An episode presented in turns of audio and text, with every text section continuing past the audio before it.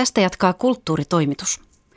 Tulossa on lähetys, joka sisältää nettiseksiä, jossa on suomalaisia natsinäyttelijöitä ja jossa maito tappaa. Tervetuloa kultakuumeen pariin.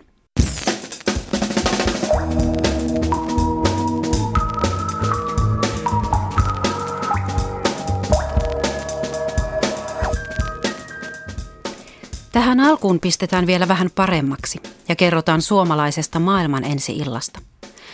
Tapiolan kuoro on nimittäin ensimmäisenä lapsikuorona maailmassa levyttänyt Sibeliuksen teoksia. Sibeliushan ei kirjoittanut varsinaisesti lapsikuorolle oikeastaan mitään, joten hommaan ryhtynyttä Tapiolan kuoroa varten sovitettiin uudestaan säveltäjän mies- ja sekakuoroille säveltämiä lauluja. Mari Lukkari tapasi kuoronjohtaja Pasi Hyökin ja kuorolaisia Espoon Tapion koulussa ennen konserttikiertueen alkua. Hyvä. Sitten veljeni vieraama. Kroppa auki, lähtee. Shh. Minä näin sinut taas, sinä Suomeni maa, kohos kalliot niemet nous.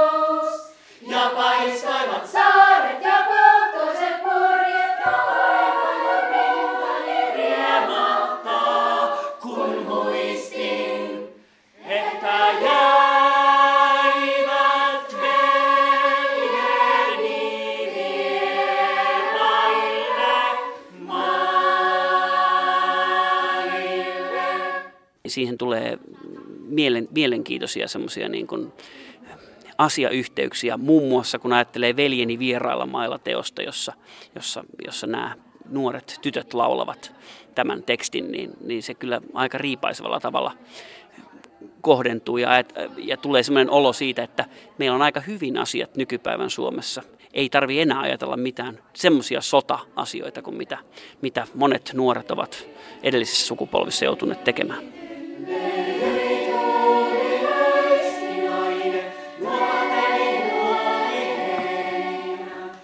Oikeastaan parhaat ideat varmaan lähtee siitä, jos ei tiedä, tiedä ja uskaltaa heittää niin kuin hullujakin ideoita. Ja tietysti Sibelius juhlavuonna Sibeliuksen tekeminen ei ole hulluutta, mutta se, että sitä ruvetaan tekemään lapsikuorolla, niin oli tietysti semmoinen ajatus, joka, joka aluksi sai musta, että ei me voida sitä tehdä, kun ei Sibelius ole kirjoittanut lapsikuorolle juuri mitään.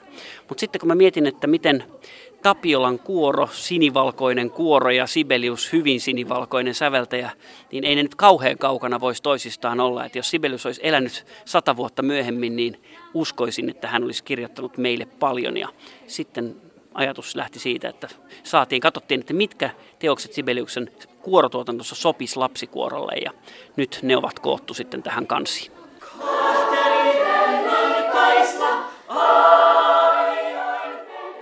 Arni Hyökkiä, 18-vuotias. Annika Nuorttila ja 18 kanssa. Te olette molemmat Tapiolan kuorossa. Mitkä ne teillä on ne suosikit tuolta ohjelmistosta? No Terve kuu ja Veljeni vierailla mailla ja sitten tietysti Finlandia ja Sydämeni laulu, että ne on kyllä parhaat varmaan. Joo, aika lailla on samat mullakin. Minkä takia juuri noin? No jotenkin varsinkin toi Sydämeni laulu ja Finlandia on sellaisia klassikoita, jotka on niinku pidempään jo tuntenut ja ne on tosi niinku kauniita teoksia. Sibeliuksen teokset on sanomaltaan hyvin vakavia. Miten nämä puhuttelee teitä? No siis mehän ollaan joissain harjoituksissa just käsitelty, että mitä nämä niin teokset tarkoittaa ja mitä niiden sanomat on. Ja tota, kyllä ne on kuitenkin silleen, että kun ne on niin suomalaisia teoksia ja on tosi sellaisia perinteikkäisiä, niin kyllä sitten niin tulee just sellaiseen omaan alkuperään sellaisia tuntemuksia. Entäpä sinulle Arni?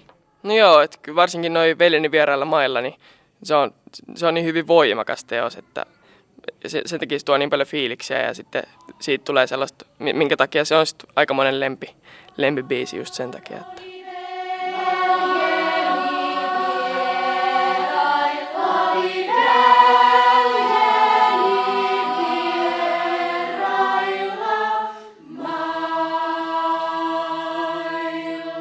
Mitä kaikkea lapsi- ja nuorisokuoron johtaminen vaatii?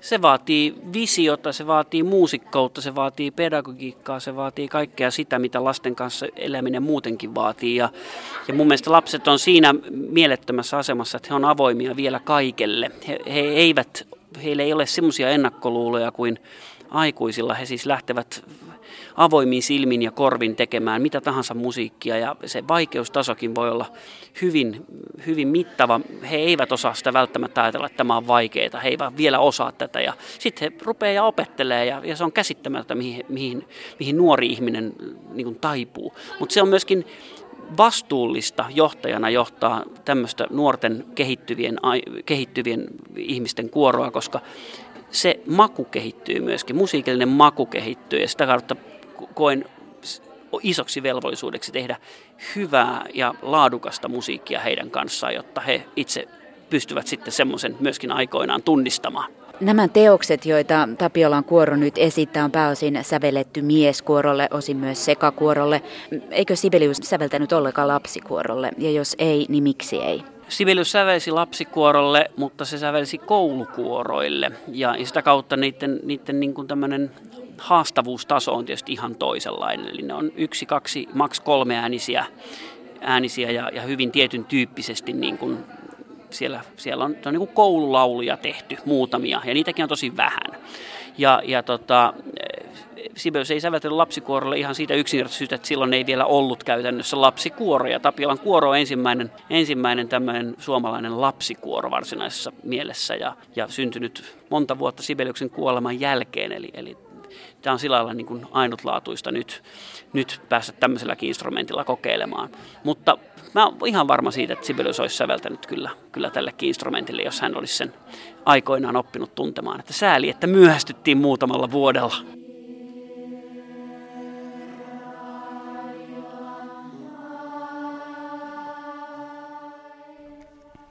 Haastatellut Tapiolan kuorolaiset olivat Arni Hyökki ja Annika Nuorttila. Sibelius Tapiolan kuorossa-levyn julkaisukonsertti on huomenna perjantaina kello 19 Tapiolan kirkossa Espoossa. Konsertti kiertue jatkuu vielä viikonloppuna Mikkeliin ja Kotkaan. Täällä Radio Yle Yhdessä konsertti kuullaan ensi viikon keskiviikkona eli 12. päivä lokakuuta. Hetkinen, hörppään tässä välissä hieman maitoa.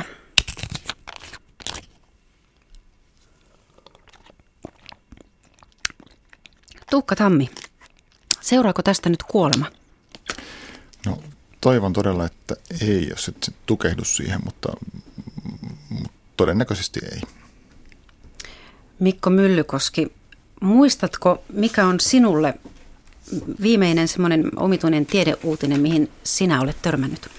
Viime viikolla ihmeteltiin, oliko se nyt jossain lääkärilehdessä referoitua tutkimusta ihanne takapuolen määrittelystä on kuulemma päivitetty mitat ihanne takapuolelle. Muistatko ne?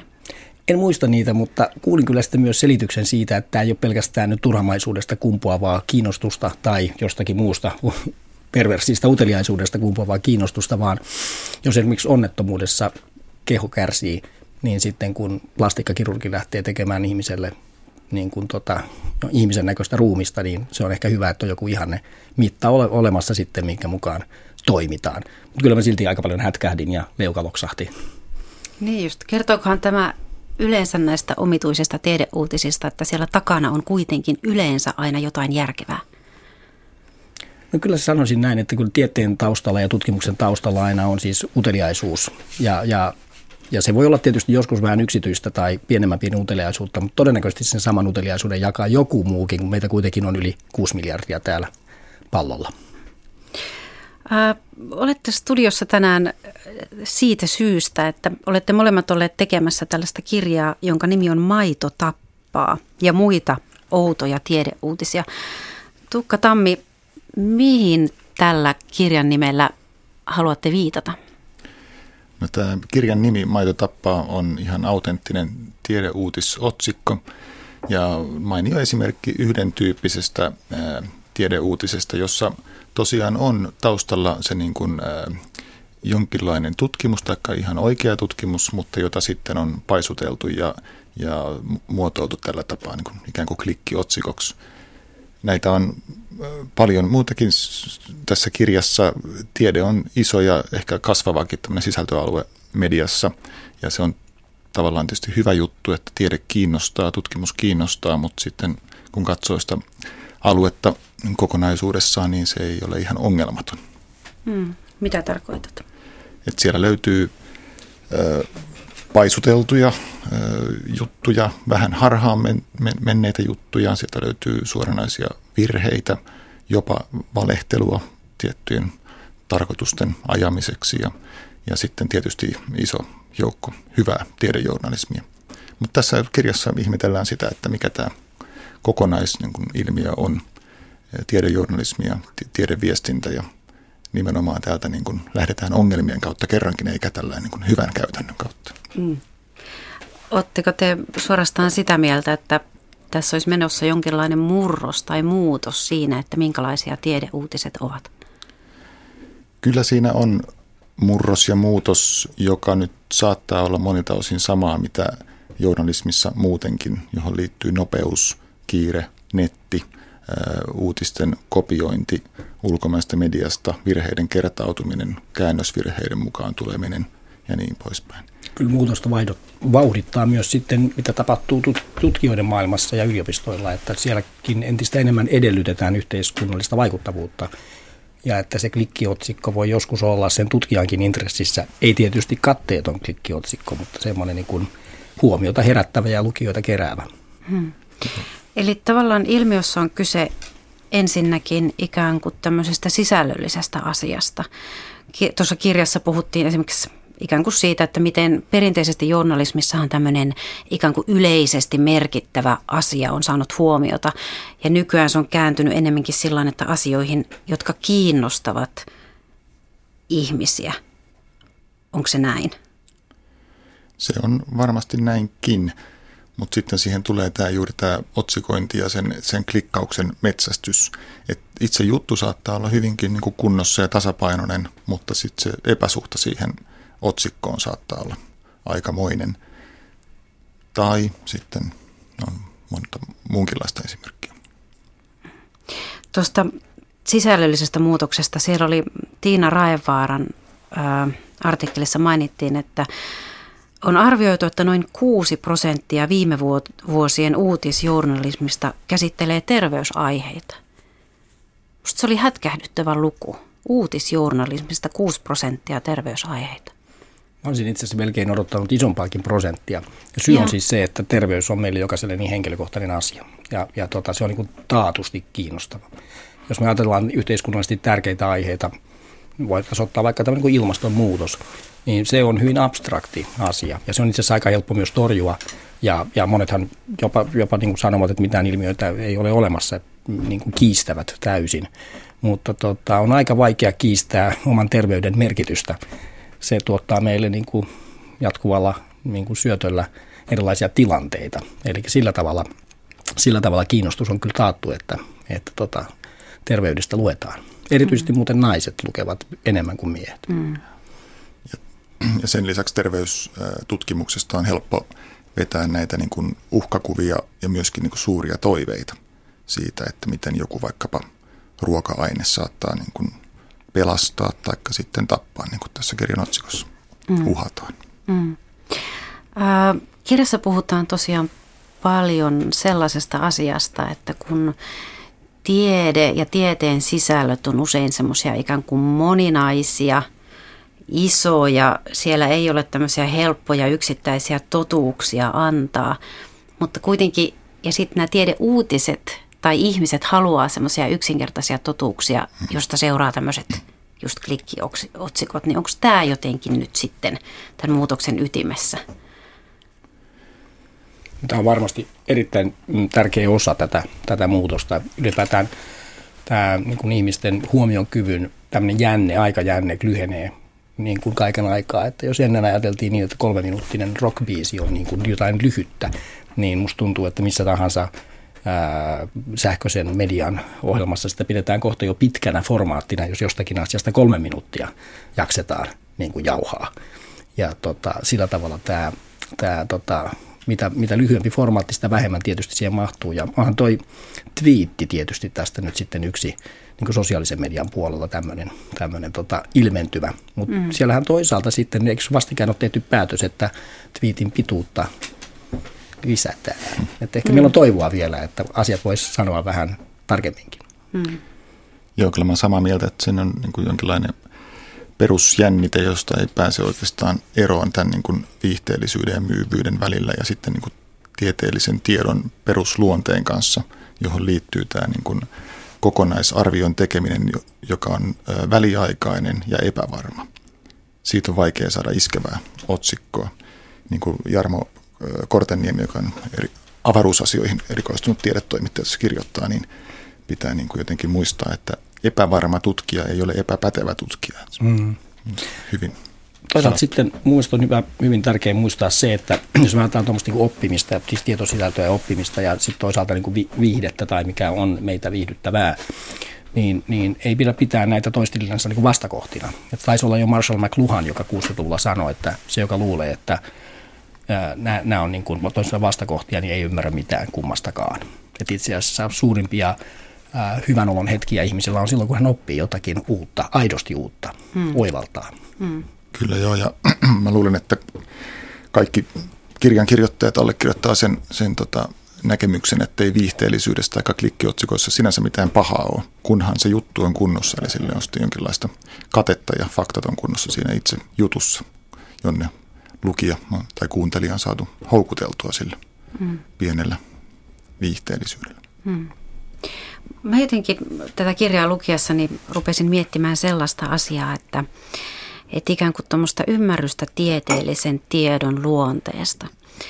Ja rupesin ajattelemaan sitä, että, että voisiko olla niin, että ihmiset tavallaan näinä päivinä ymmärtää sen, että tieteellinen tieto on muuttuvaa ja se ei ole koskaan täydellistä ja jotenkin siihen liittyy sellainen, kun täällä kirjoitettiin myös paljon siitä, että miten erilaiset auktoriteetit on tullut myös näiden tieteellisten auktoriteettien rinnalle, joita ihmiset uskoo ihan samalla tavalla. Niin tota, mitä te olette mieltä? Voiko olla niin, että se, että ihminen ymmärtää, että tieteellinen tietokaan ei ole pysyvää, niin sen johdosta hän voisi uskoa tai haluaa jotenkin, kun se ei anna niitä vastauksia, niin sitten tarvitaan joku, joka antaa sen vastauksen. Varmasti näin on, mutta se ei välttämättä kulje ihan tuohon suuntaan se logiikka yksittäisen ihmisen kohdalla, että, että tota epävarmassa maailmassa, varmaan tällä hetkellä eletään aika paljon epävarmassa maailmassa, kun 15-20 vuotta sitten tietyllä tavalla, niin, niin halutaan, halutaan johonkin nojautua. Ja mä en tiedä, kulkeeko se sitä kautta, että ensin ymmärretään, että tiede ei anna lopullista vastausta, vaan pikemminkin tartutaan vähän suoremmin siihen, joka näyttää antavan varman mm. vastauksen. Se voi olla tietysti uskonto, se voi olla joku oppijärjestelmä tai sitten se voi olla joku, joka väittää tieteellisistä asioista jotakin mm. ää, kovin niin kuin vankasti tai niin kuin vakuuttavasti jollakin, jollakin tasolla, vaikka se ei sitten olisikaan pohjautunut mihinkään oikeaan tutkimukseen, jossa löytyy aina ne epävarmuustekijät. Mm. Joo, se on tietysti niin kuin hyvä asia, jos, jos ihmiset tietää sen, että tieteellinen tieto on väliaikaista ja epävarmaa luonteeltaan – mutta siinä, siinä mennään sitten pieleen, jos niin kuin siitä johdetaan se, se ajatus, että, että koska se on epävarmaa ja väliaikaista, niin niinpä varmaan tämä toinenkin niin kuin vastatieto tai vastakkainen joku ei-tieteellisestä lähteestä lähtevä tieto voi olla yhtä lailla oikein. Mm. Koska tieteellisessä tiedossa, tiedossa ja tutkimuksessa on kuitenkin se, se tota, niin kuin kasautumisidea ja, ja myöskin tutkimusten, niin kuin yksittäisten tutkimusten keskinen hierarkia – on parempia tutkimuksia ja huonompia tutkimuksia. Ja niistä sitten koostetaan se niin kuin tämänhetkinen paras mm. tieto, mikä meillä on. Mm. Tämä on aika merkittävä ongelma sitten tämä valetasapaino. Eli että jos media antaa tilaa yhtäältä tutkijalle ja sitten toisaalta niin sanotun huuhaan edustajalle jotenkin tasapuolisesti ja esittelee ne niin kuin, ää, yhtä, yhtä paino, samalla painoarvolla ja antaa, että päättäköön lukija tyyppisesti, mm. niin silloin mennään kyllä aika, aika niin kuin heikolle jäille. Mm. Toi ei tietysti tarkoita sitä, etteikö tämmöiselle niin kokemukselliselle tiedolle ja muusta kuin tieteellistä lähtökohdista lähtevälle tiedolle voisi ja pitäisikin antaa sijaa, mutta se pitää kertoa, että se on eri, eri niin kuin tiedon laji tai kyse on vähän eri asiasta. Mm, mm. Tieteellinen tieto, se on, se on tosi mielenkiintoinen ja jännä asia. Öö, haluaisin tietää maailmasta asioita ja haluaisin, että ymmärrykseni maailmasta on niin oikea kuin tällä hetkellä voi olla ja että se pohtiaituisi mahdollisimman paljon tieteelliseen tietoon niin sanotusti.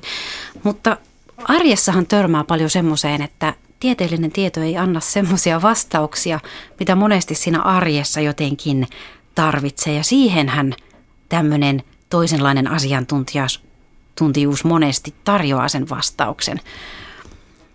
Muistelen esimerkiksi käyntiä tota, korvalääkärissä lapsen kanssa ja siitä, kysymystä siitä, että otammeko antibiootteja vai emmekö, niin eihän se tiede minulle antanut sitä vastausta, vaan se piti itse päättää. Hmm. Se on oikein hyvä esimerkki tällaisesta tilanteesta, jossa tota, on asiallaan puolensa. Mm. Mm. Että, tota, ja, ja toisaalta äh, ehkä on kuitenkin hyvä, että päätös oli sinun, eikä, eikä tota, pelkästään lääkärin. Niin, niin, en tiedä. Mutta Mikko Myllykoski, sinä olet Heurekan elämysjohtaja. Ja tästä totuus ja tieteellinen tieto on paitsi suhteellista, niin se on myös kulttuurisidonnaista. Kirjoitat tässä kirjassa aika hauskas, hauskan esimerkin tai kerrot siitä, että miten esimerkiksi hulluus tai mielen sairaus tai terveys eri kulttuureissa nähdään, eikä niin kovinkaan eri kulttuureissa itse asiassa hyvin eri tavalla. Kerrotko mihin törmäsitte Heurekan hulluusnäyttelyn kanssa? Joo, teimme tosiaan näyttelyn mielenterveydestä ja nimesimme sen raflaavasti Heureka tulee hulluksi. Itse asiassa siinä on joku varmaan huomaa viittauksen vanhaan suomalaiseen elokuvaan Radio tulee hulluksi, joka sopii mainita täällä radiossa erityisesti. Ja tota, tarkoituksena oli nimenomaan lisätä ymmärrystä mielenterveys, mielenterveyden häiriöistä kärsiviä kohtaan ja, ja tuoda esille se, että miten he ovat kuin sinä ja minä itse asiassa, koska joka viides meistä jossain vaiheessa, elämänsä vaiheessa tarvitsee apua mielenterveyden häiriöihin. Itse asiassa nämä ongelmat on paljon yleisempiä kuin helposti tulee ajatelleeksi.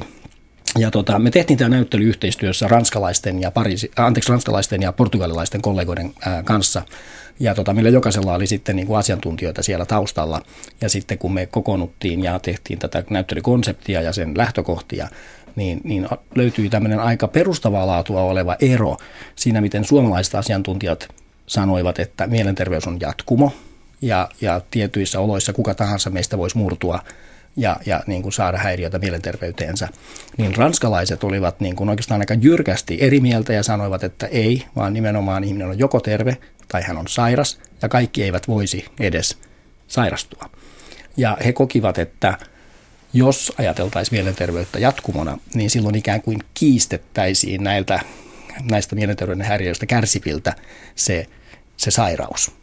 Eli, eli se, se, muuttuisi ikään kuin häilyvämmäksi. Että he, he lähtivät siitä, että on parempi tunnustaa, että olemme erilaisia ja sitten etsiä tapoja elää yhdessä, kun taas suomalaiset tutkijat enemmän lähti tämmöisestä ihmiskäsityksestä, että, että se voisi olla kuka tahansa meistä. Ja siksi meidän tulee olla empaattisia, koska se on yhtä hyvin minä kuin sinä. Hmm. Mm. Mielenkiintoisella tavalla muuten tämä pompahti tänään Yhdysvalta, tai tällä viikolla Yhdysvaltain presidentinvaaleissa esiin, kun kuulemma Donald Trump oli puhunut tota, sotaveteraanien tilaisuudessa. Ja tota, ää, tota, hän oli kai puhunut siis traumaperäisen stressihäiriön siitä kärsivistä niin kuin heidän hoidon ja heidän tarvitsemansa tuen puolesta, mutta tuli sitten sanoneeksi jotenkin, että, että niin, että kaikki eivät kestä ja ne heikot sortuvat tällaiseen, joka sitten tässä tämän keskustelun valossa herätti erittäin suurta vastustusta, koska tietysti siellä jaetaan ehkä tämä suomalainen käsitys tästä asiasta siellä Yhdysvalloissa, että, että se voisi kohdata ketä hyvänsä ja tämä koettiin erittäin loukkaavaksi. Mm. Sitten se on nyt niin yleistä, että, että jopa viidesosalla niin kuin palvelleista tuolla jossakin lähi nyt näissä viime kriisissä palvelleista, niin syntyy näitä oireita. Mm. Tai diagnostisoidaan siis mm. tämä. Faktat ja mielipiteet tuntuvat menevän tässäkin sekaisin, mistä kirjassa ne paljon puhutaan. Mm. Ja eikö kyse Mikko ollut tuossa sun jutussa myöskin niin kuin, tavallaan kulttuurisesta korrektiudesta ja sanastosta, kun otit tuon USAn esiin, niin no, tämä on. hullun hullun käyttäminen sanana Joo, siis oli mahdotonta siellä. Nyt just keskustellaan siitä, että näyttely menisi kiertämään yhdysvaltaisia valtalaisia tiedekeskuksia oikeastaan aika laajastikin. Ja he ovat todenneet siellä, että yhtäältä siis sen, että tätä traumaperäistä stressihäiriötä tulee käsitellä enemmän kuin mitä me olemme tehneet, koska se on siellä niin iso ongelma. Mutta toisaalta tämän hulluus-sana, siis crazy, sanan käyttö ei tule siis missään tapauksessa kyseeseen. Ja nyt ehkä sananen siitä, että miksi me sitten sitä käytetään. Totta kai se Suomessakin on ehdottomasti niin kuin epäkorrekti. Eihän se ole siis mielenterveyden häiriöstä kärsivä ei ole hullu. Mutta tota, arkikielessä tätä toki kuulee. Ja kun me oltiin nimeämässä näyttelyä, niin me otettiin oikein yhteyttä tänne siis Mielenterveyden keskusliittoon, joka on, on potilaiden etuja ja oikeuksia ja asiaa ajava, ajava järjestö, että mitä te sanoisitte, jos me oltaisiin sillä niin kuin raflaavia ja kiinnitettäisiin ihmisten huomio. Ja nimenomaan ajatus oli kuitenkin se, että heureka tässä tulee hulluksi. Että me emme niin kuin sano sitä kenestäkään muusta, vaan että nyt, koska tämä näyttely piti sisällään myös sitä, että on tärkeää hullutella ja pitää huolta mielenterveydestä ja olla niin kuin ilmaista itseään. Siinä oli paljon tätä mielen huoltamon ajatusta niin nämä meidän kumppanit sanoi sieltä, että, että ilman muuta, että kaikki huomio, mitä tämä näyttely voi saada, koska se on kunnioituksella tehty, niin on hyväksi, että siitä vaan.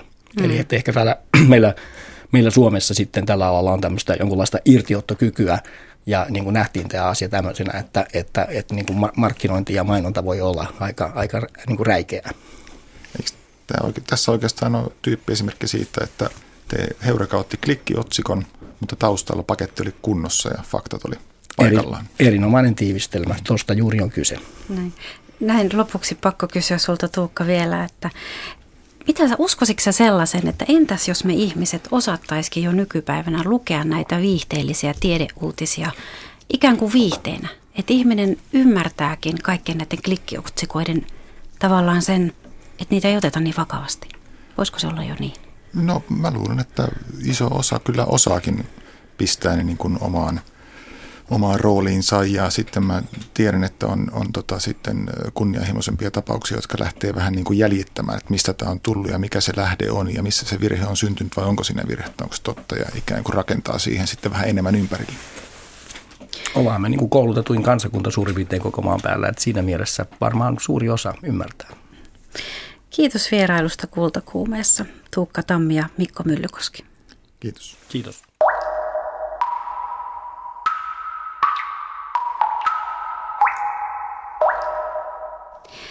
Jos on tieteellinen tieto monimutkaista, muuttuvaa ja häilyvää ja vailla sellaista varmuutta, mitä ihmiset elämänsä haluaisivat, niin on myös rakkaus.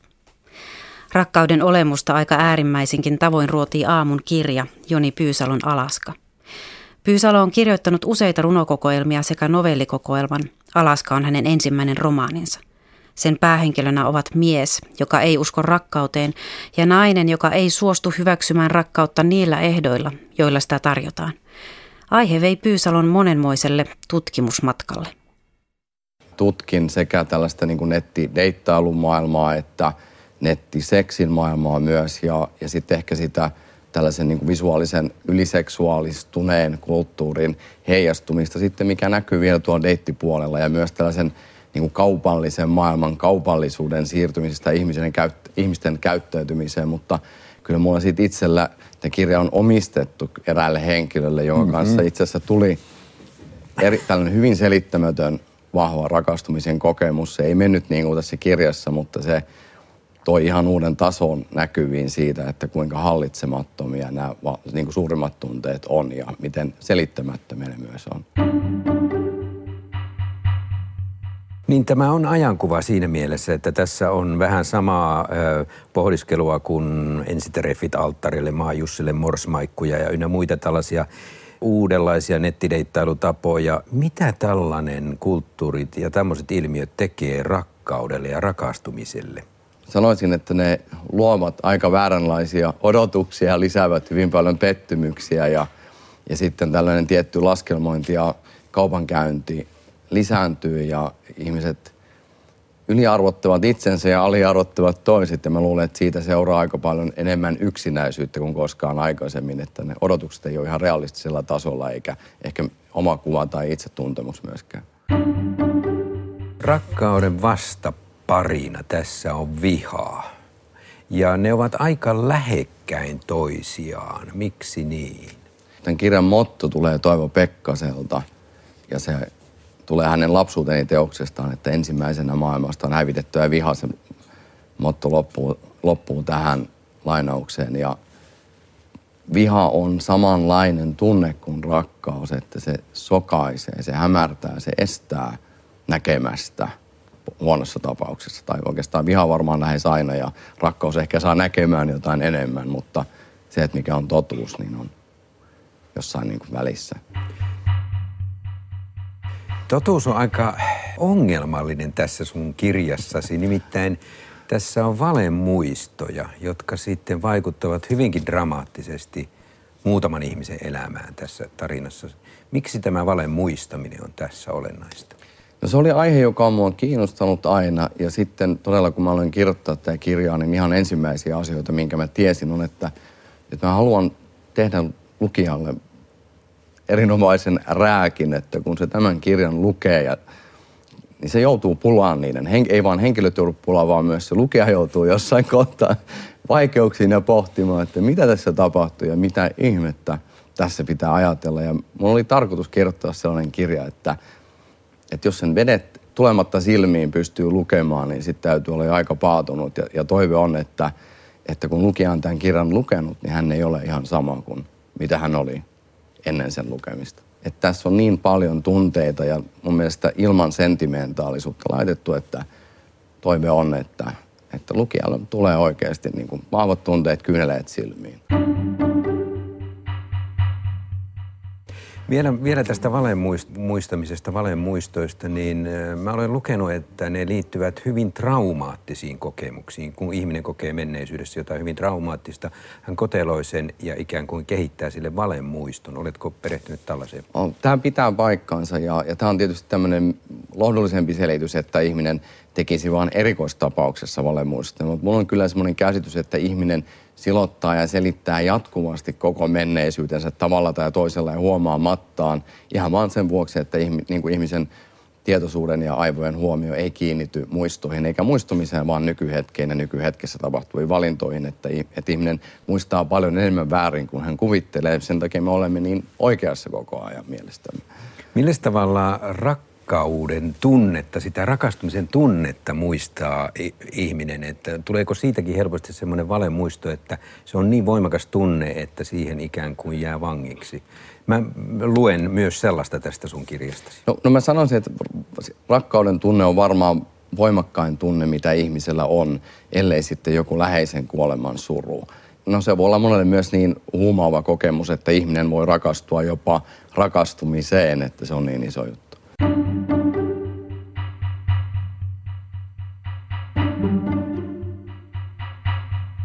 Tässä on kuitenkin aika paha maailma ja tekee mieli kysyä, että mitenkäs kirjailija itse, uskotko sinä rakkauteen? Kyllä mä uskon rakkauteen, mutta, mutta ehkä niissä puitteissa, mihin tässä kirjassa päädytään, että rakkaus on niin kuin merkittävin illuusio ja kaunein asia, mikä meillä on, mutta, mutta se, että se on illuusio – mutta se ei estä uskomasta siihen niin kauan kuin se kestää. Että jos ei siihen usko, niin sitten positiiviset, hyvät uskonaiheet on aika vähissä sitten. Kirjan takakannessa on tavallaan tämä motto, tämän teoksen motto. Tunteita ei voi käskeä, tunteisiin ei voi luottaa, ainoastaan niihin voi luottaa. Kaikki on järjetöntä. Rakkaus on ainoa, missä on järkeä. Rakkaudessa ei ole järkeä. Miksi tämmöinen ristiriitaisuus on tässä tarinassa sisällä? No, tässä päähenkilöt yrittävät ratkaista ongelmiaan järjellä ja kumpikin päätyy tilanteeseen, että järjestä ei ole mitään hyötyä. Kun he yrittävät sitten luottaa tunteisiinsa, niin no, sekin johtaa omanlaisiinsa ongelmiin. Eli järkiratkaisut tekevät ihmisen helposti tyhjäksi ja onnettomaksi ja tunneratkaisut vievät sitten ihmisen taas uudenlaisiin ongelmiin, mutta ehkä ihminen on sitten hetken aikaa paljon onnellisempi ennen kuin ymmärtää ne ongelmat, joita sitten taas pitää käsitellä järjeltä. Mitä järki tekee rakkaudelle? Järki ei tee mitään rakkaudelle, mutta sitten kun tämä rakastumisen tunne loppuu ja se huuma ja tällainen mielenhäiriömäinen tila, niin, niin sitten järki saattaa tuoda vähän erilaisia argumentteja ja erilaisia – valintaprosesseja mukaan, mutta, mutta tässä niin romaanissa on tämmöinen evoluutiopsykologinen lähestymiskulma rakkauteen, että se ei ole myöskään ihan perinteinen tämän rakkaustarinan osalta ja, ja meidän aivomme pettävät meitä koko ajan toimimaan tietyllä tavalla, vaikka meillä on vahva kuvitella meidän omasta vapaasta tahdostamme ja, ja myös rakastuminen on yksi näitä petoksia, mukavia, kauniita ansoja, johon ihminen astuu. Jossain vaiheessa, kun mä luin tätä sun kirjaas, niin pelkäsin, että sä viet tätä tarinaa siihen suuntaan, että rakkaus ja rakkauden tunne on kuitenkin vain lisääntymistä ja keino siihen, että ihmiskunta lisääntyy. Niin, no sanotaan, että... että se meni aika lähelle sitä. niin, kyllä mä, kyllä mä tota mieltä mä olen, että rakkaus on se huijaus, jolla saadaan sopivat geenipuolit yhdistymään ja tuottamaan lisääntymiskykyisiä jälkeläisiä, mutta se ei estä ihmistä nauttimasta siitä ja uskomasta siihen rakkauteen, mutta se on kuitenkin se on kaunis huijaus, millä meidät saadaan toimimaan lajityypillisen tapaan niin, että jälkeläisiä tulee. Mutta tietysti ihmisen oma käsitys siitä, että mitä rakkaus hänelle on tai millä, miten merkittävää se on oman elämän sisällön tai mielekkyyden kannalta, se on toinen juttu. Mutta onko se sitten totta tai onko se tällainen niin kuin sen idealisointia, miten ihminen kuitenkin toimii, eli välttämättömyydestä niin kuin hyväksi ajattelua ihmiseltä, niin toinen kysymys. Pohdit, että mitä kaupallisuuskin on tehnyt rakkaudelle, miten se on muuttanut sen lisääntymisvietin ikään kuin valjastanut kaupallisuuden suuntaan. Sanotaan, että ihmistä on hyvin helppo biologisesti houkutella tietyillä aika perinteisillä keinoilla ja sitten kun tietyt ulkoiset keinot korostuu hyvin paljon, niin silloin voi olla, että sisäiset asiat jäävät vähemmälle huomiolle. Että, että se on ihan totta, että mä, mitä meille opetetaan siitä, että mitä rakkauden pitäisi olla tai mitä pariutumisen pitäisi olla tai mitä seksin pitäisi olla, niin se ei voi olla vaikuttamatta siihen, mitä me alamme toimia ja se on myös vähän huolestuttava asia. Onko se nimenomaan tämän ajan ilmiönä huolestuttava vai oletko miettinyt sitä pitemmältä ajalta, että mitä rakkaudellemme on tapahtunut? Mä sanoisin, että tämmöinen tarjonta on niin suurta, koska sitä on netissä niin paljon, tämä visuaalisuuden määrä on näin suurta, niin silloin, jos aikaisemmin jossain kylässä se, jolla oli puoliso, niin se oli Onnen Pekka, ja muut jäivät sitten ilman mahdollisesti. Ja nyt sitten aina löytyy parempia, pidempiä, rikkaampia, älykkäämpiä, mitä tahansa. Ja se ei lopu koskaan, mutta osaako ihminen vetää sen rajan, että milloin, milloin ne niin odotukset ja kohtaavat ikään kuin sen todellisuuden niin, että ihminen osaisi olla tyytyväinen ja onnellinen sen sijaan, että aina on jotain parempaa ikään kuin. Niin, meillä on houkutuksia niin paljon jatkuvasti ympärillämme. Kiitos Joni Pyysalo. Kiitos. Joni Pyysaloa hänen esikoisromaanistaan Alaska haastatteli Seppo Puttonen. Kultakuume. Suomalaisnäyttelijät esittävät natseja Makedonian tämän vuoden Oscar-ehdokas elokuvassa Uhrauksia vapaudelle. Elokuva sijoittuu toisen maailmansodan aikaiseen Skopjeen, Makedonian pääkaupunkiin, jonka saksalaiset miehittivät yhdessä bulgaarialaisten liittolaistensa kanssa. Elokuva pohjautuu Jugoslaviassa pitkään esitettyyn menestyksekkääseen teatterinäytelmään, jossa sotaa katsotaan lapsen näkökulmasta – Elokuvaksi tarinan ovat ohjanneet kroatialaiset Rade ja Danilo Serbecia, isä ja poika. Elokuva syntyi makedonialais-kroatialais-suomalaisena yhteistyönä, yhdessä pääroolissa sisäisten ristiriitojen kanssa kamppailevana natsiupseerina nähdään suomalaisnäyttelijä Mikko Nousiainen. Toimittaja Niina Mäkeläinen näki elokuvan ennakkoon ja tapasi sen tekijöitä. No nyt on erikoista – makedonialais-kroatialais-suomalainen elokuva uhrauksia vapaudelle alkaa kohtauksella, jossa kaksi tunnettua suomalaisnäyttelijää kohtaa toisensa natsiunivormuihin pukeutuneena. Ollaan toisen maailmansodan aikaisessa Makedoniassa ja natsit miehittävät pääkaupunki Skopjea. Leukapieliään kiristelevä Mikko Nousiainen saapastelee pöydän takana istuvan Antti Luusuaniemen luo, ja kyllä, ja vol – he käyvät dialogiin saksaksi. Herein. Herr Oberst, Hauptmann Müller. Bitte.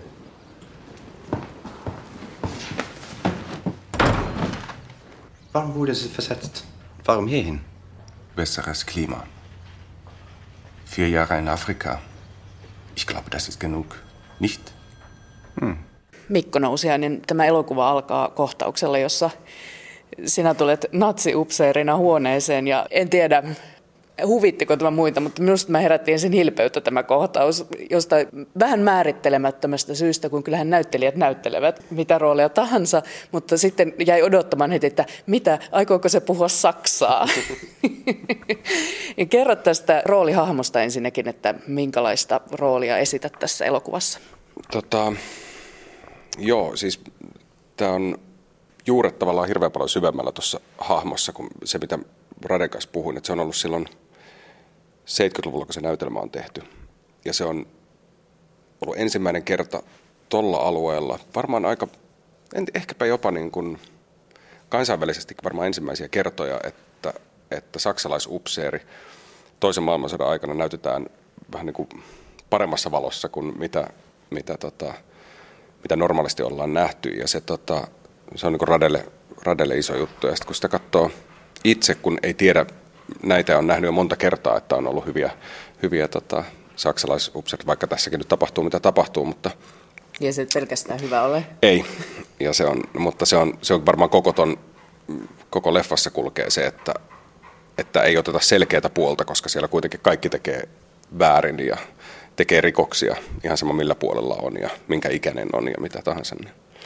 Mutta, mutta siis se oli, mielenkiintoista oli lähteä tekemään tuommoista niin kuin, jotenkin, missään ei kerrota mikä, mikä häntä vaivaa ja näin, mutta että, niin kuin, että jotenkin lähteä tutkimaan semmoista vaan, että mikä, että jos menettää elämänhalunsa, että olisiko semmoinen, niin kuin, voisiko sitä kautta niin kuin, tutkia ja mitä sota saa aikaan ihmisessä ja niin kuin, tämmöinen, niin kaikkia ei sanota ulos, mitä tapahtuu alla, niin se oli.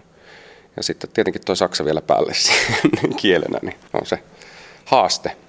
Minkä verran sitä opiskelit tätä elokuvaa varten? No meillä on varmaan pari kuukautta, kun siinä oli, oli just toi kaksi yötä aamuun kuvaukset loppunut, kun oli koekuvaukset tähän. Ja silloin vielä mä sanoin, että mä en, en mä puhu saksaa, että en mä, en mä, en mä tuu. Ja sitten Oli, oliko sulla mitään koulusaksaa taustalla? Ei mitään, ei mitään. Siinä jäi semmoinen pari kuukautta aikaa, että Goethe-instituutissa me käytiin sitten jätkien kanssa. Tavoite oli se, että saa puhuttua niin, että saksalainen voi dupata mut. Mutta sitten Rade ei halunnutkaan enää, että, että se tykkäsi mun äänestä ja halusi, että mä ehdottomasti itse dupan itseni, kun että siihen tulee joku X-tyyppi, joka, joka Okei, eli alun perin sen. oli idea, että joku saksalainen puhuu niin, päälle. Mä, niin, mä itse ehdotin sitä ja niin kuin noin sanonut, että joo, tehdään niin, koska silloin se menisi läpi saksalaiselle. Mutta Rade on oikeassa siinä, että, että jos toi Saksassa joskus esitetään, niin se dupataan joka tapauksessa koko elokuva. Että sillä ei ole mitään merkitystä, mitä me siellä höpötetään. Niin, tässä on niin monia kieliä. No. Saksan lisäksi... Makedonia, mm. Bulgaria ainakin. Hmm. No kerro, kuvattiinko tuot siellä Skopjassa vai missä te kuvasitte? Ei, Skopjassa ei kuvattu kuin ihan muutamat pätkät. Minkä mä vasta nyt kuulin, että vuonna 1963 oli tuhoisa maanjäristys, niin siellä ei, ei löydy sellaisia paikkoja, missä olisi niin pelkästään vanhaa. Että siellä on aina se, joka toinen talo on sortunut ja joka toinen ei. Sen takia mentiin Bitolaan, joka on pienempi, pienempi tota, paljon paljon pienempi kaupunki vuoriston keskellä siellä, mutta tota, sieltä löytyi heti. Se on niin kuin, menee vähän sivun keskustasta, ne on ihan menneisyydessä ja se on, se on hienoja, tosi hienoja kuvauspaikkoja kyllä niin kuin löytyy. Ja se myös tekee varmaan elokuvasta isomman näköisen vielä, koska ei tarvinnut lavastaa. Kaikki oli vähän niin kuin just sillä mihin ne on jäänyt silloin aikoinaan. Hmm. Hauskahan tässä oli semmoinen anekdoottina, että meillä piti olla nyt Skopjassa ensi ilta, niin siellä oli kaksi maanjäristystä. Oli tässä just, ja tota, toinen, ensimmäinen oli aamujoista ja toinen oli kolmen kolmen, neljän, kolmen aikaa taisi olla. Ja tota, me tultiin ihan heti sen jälkeen Skopia, että me ei tunnettu mitään tärähdyksiä eikä mitään, mutta sitten ollaan siinä vähän aikaa ja ilmoitellaan, että ei se mene sisälle, että pitää olla aukealla, että jos tulee vielä kolmas. Ja sitten tulee tieto, että se leffateatteri, missä piti esittää, niin sen katto on romahtanut. Niin se peruttiin sitten sen siltä. Erikoinen. Ei ole tämmöistä tarvinnut aikaisemmin sanoa, että ensi on peruttu maanjärjestyksen vuoksi. Joo, huhu. Се разбуди в изолата дека сум ја разбрал смислата на животот. Срцето ми запра.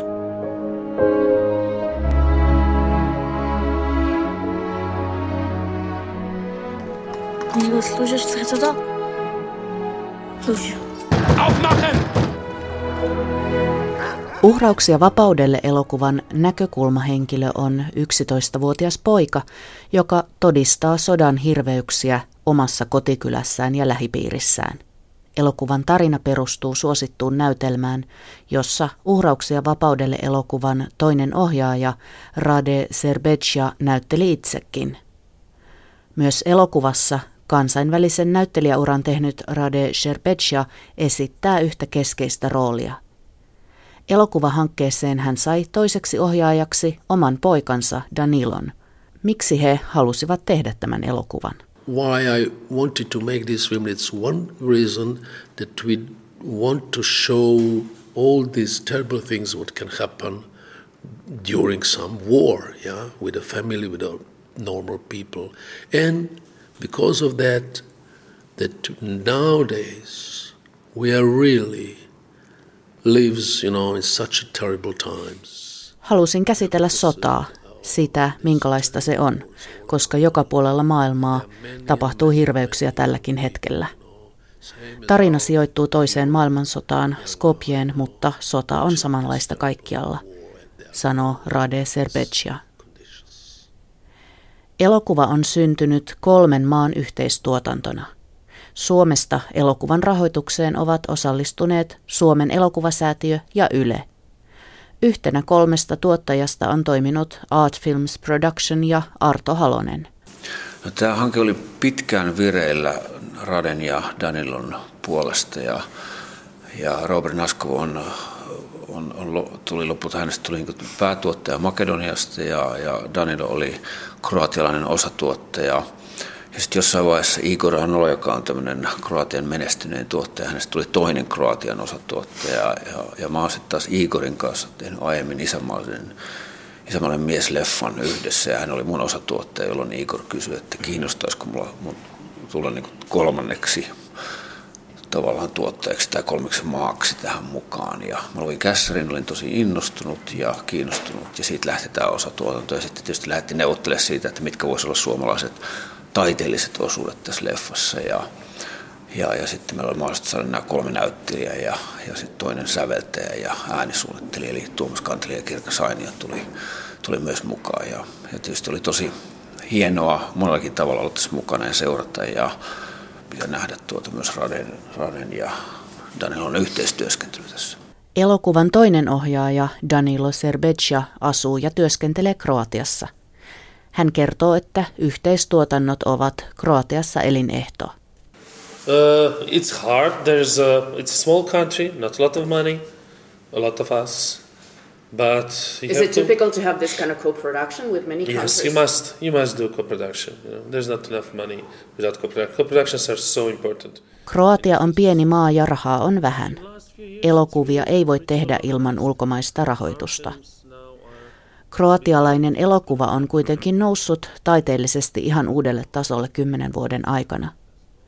Muutoksen takana on Serbecian mukaan kahdeksan vuotta sitten perustettu Kroatian valtion tukema audiovisuaalisen alan keskus, jonka kautta kulkee nykyään niin elokuvan rahoitus kuin koulutuskin. Audiovisual Center, Film Audiovisual Center, which is you know, separated from the politics, Viime vuosina kroatialaiset elokuvat ovat kiertäneet merkittävillä elokuvafestivaaleilla Kannissa ja Venetsiassa ja saaneet palkintoja. Aiemmin sellainen olisi ollut silkkaa utopiaa, Danilo Serbecia sanoo. Uhrauksia vapaudelle saa Suomen ensi-iltansa huomenna perjantaina 7. lokakuuta. Tässä kaikki tältä erää. Kultakuumeen voit kuunnella jälkikäteen aina myös Yle Areenasta. Ja jos tänään hyppäsit mukaan vasta lähetyksen loppupuolella, kerrottakoon, että lähetyksen alkupuolella kuulimme Sibeliusta ensimmäistä kertaa lapsikuoron levyttämänä. Studiossa pohdittiin, mitä tarkoittaa, kun tiedeuutisista on enenevässä määrin tullut tiedeviihdettä. Ja aamun kirja, se oli Joni Pyysalon ja kertoi rakkaudesta. Huomenna studiossa jotain ihan muuta – nimittäin juontajana Laura Haapala ja vieraana Rami Mähkä. Mähkä on väitöskirjassaan pohtinut, millä tavalla Monty Python tulkitsee historiaa, keneen ja mihin pilkka loppujen lopuksi kohdistuu ja mitä koomikkoryhmä historiallisilla sketseillään kertoi 60- ja 80-lukujen Britanniasta. Nyt kultakuumeesta kuulemiin.